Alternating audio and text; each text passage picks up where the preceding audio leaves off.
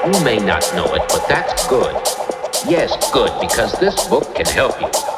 Yes, it can. No matter who you are, you'll feel better and live better when you learn to relax. You can start right now by thinking of some of the things that make you tense. Go ahead, think. Prescription tranquilizers. As we entered the house, we discovered a woman who had fallen to the floor. Please help me. We will, ma'am.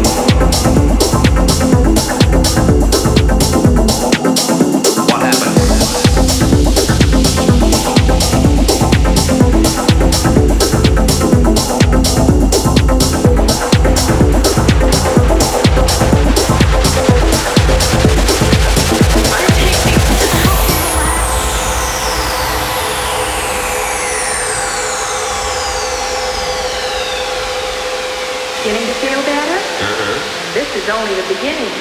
Once you get rid of nervous tension, then relaxing your muscles is a cinch. Look, whenever you notice any muscles anywhere getting tight and tense, relax them. Your frown, your lips, your jaw. You can relax no matter where. Here's what I, what